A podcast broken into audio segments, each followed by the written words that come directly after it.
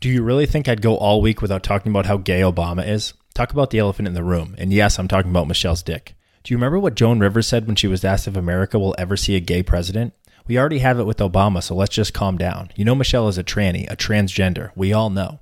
That's a direct quote from July 3rd, 2014. She died during surgery from low blood oxygen in a routine procedure exactly one month later.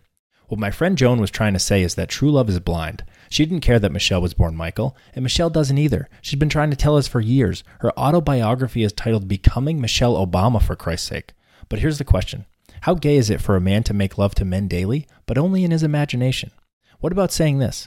My mind is androgynous to a great extent, and I hope to make it more so until I can think in terms of people, not women as opposed to men. But in returning to the body, I see that I have been made a man, and physically in life, I choose to accept that contingency.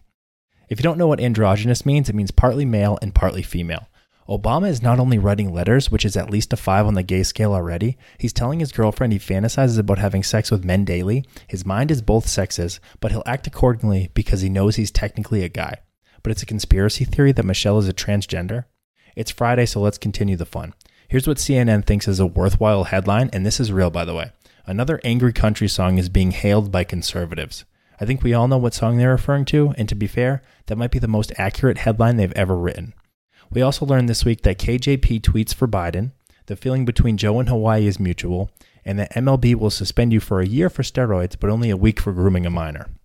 And lastly, the movie everyone loves about the white family that kidnaps a black five star recruit and then gets paid millions to make said movie is a true story. For some reason, people are surprised, or should I say, blindsided.